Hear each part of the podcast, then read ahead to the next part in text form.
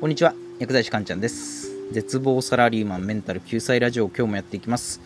今回はですね普段の行いは重要かどうかっていうそういうお話をします。普段の行いは重要かどうか。まあ普段の行いがね重要ですよみたいなことってよく言われますよね。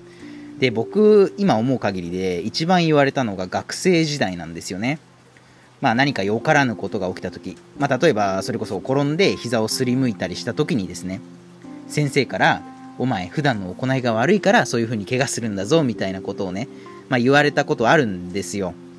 まあ、そういう経験ある人ね多いと思うんですよね。お前普段の行いが悪いからそんなになっちゃうんだぞみたいな風に言われたことある人やっぱりいると思うんですよ。でその時はですね僕もいやいや普段の行いと今起きた出来事、そんなん別に関係ねえだろって思ってたんですよね。まあ、ところがですね、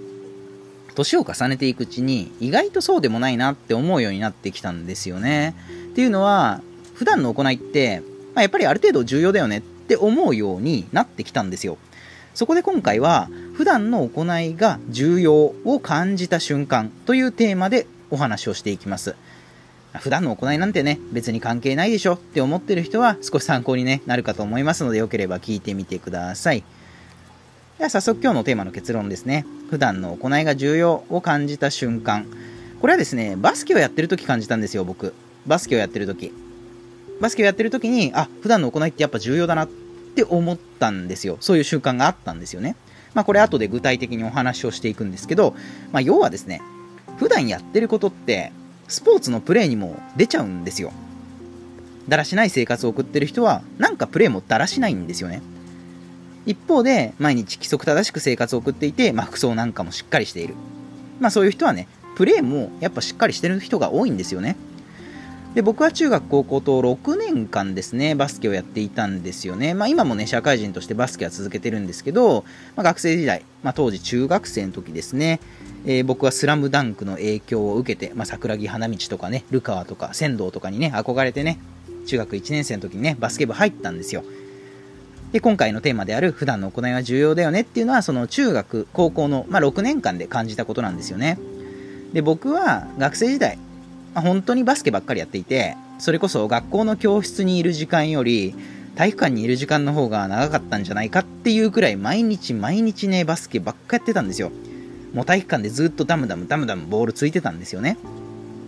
で、まあバスケ部なので、まあ練習試合やら公式戦やらで、まあいろんな会場に行って、まあいろんな学校のいろんな選手をね、見る機会っていうのがたくさんあったんですよ。で、そこで感じたことは、バスケのプレーがちゃんとしてる人っていうのはコートの外でもちゃんとしてるんですよね一方で試合中にしょうもないミスをする人っていうのはコートの外でもしょうもないんですよそれこそね試合の帰り道でなんかバカ騒ぎしたりとか、まあ、めちゃくちゃなんか腰パンとかして靴音立てて歩いてたりとか、まあ、そういう普段の生活がしょうもない人っていうのは絶対その影響がねスポーツまあ、そスポーツだけに限らず、まあ、仕事とかにもやっぱ出ちゃうんですよね。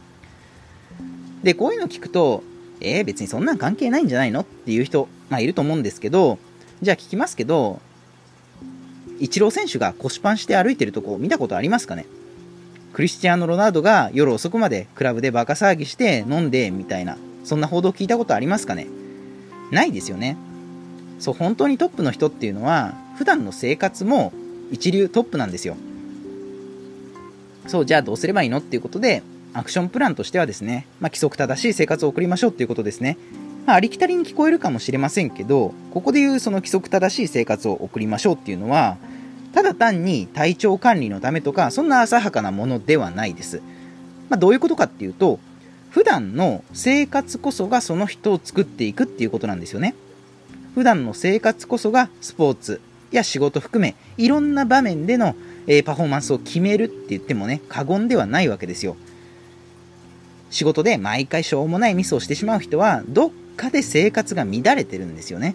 そうなので、毎日決まった時間に起きて夜は早く寝るとか、コンビニ弁当でご飯を済ませるんじゃなくて、スーパーで食材を買って自炊をするとか、テレビやツイッターを見るんじゃなくて、本を読むとか、まあ普段の行い、まあ、つまりはね、生活習慣を、えきちんと正していきましょうねっていう今日はそういったお話でした。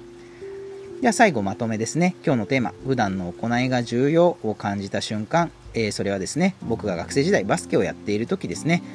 結局普段の行いが悪い人っていうのはそれがプレーにも出てきてしまうっていうことですね。具体的なアクションプランは生活習慣を整えましょうっていうことですね。では今回の内容は以上になります。いかがだったでしょうか？また次回もお会いしましょう。さようなら。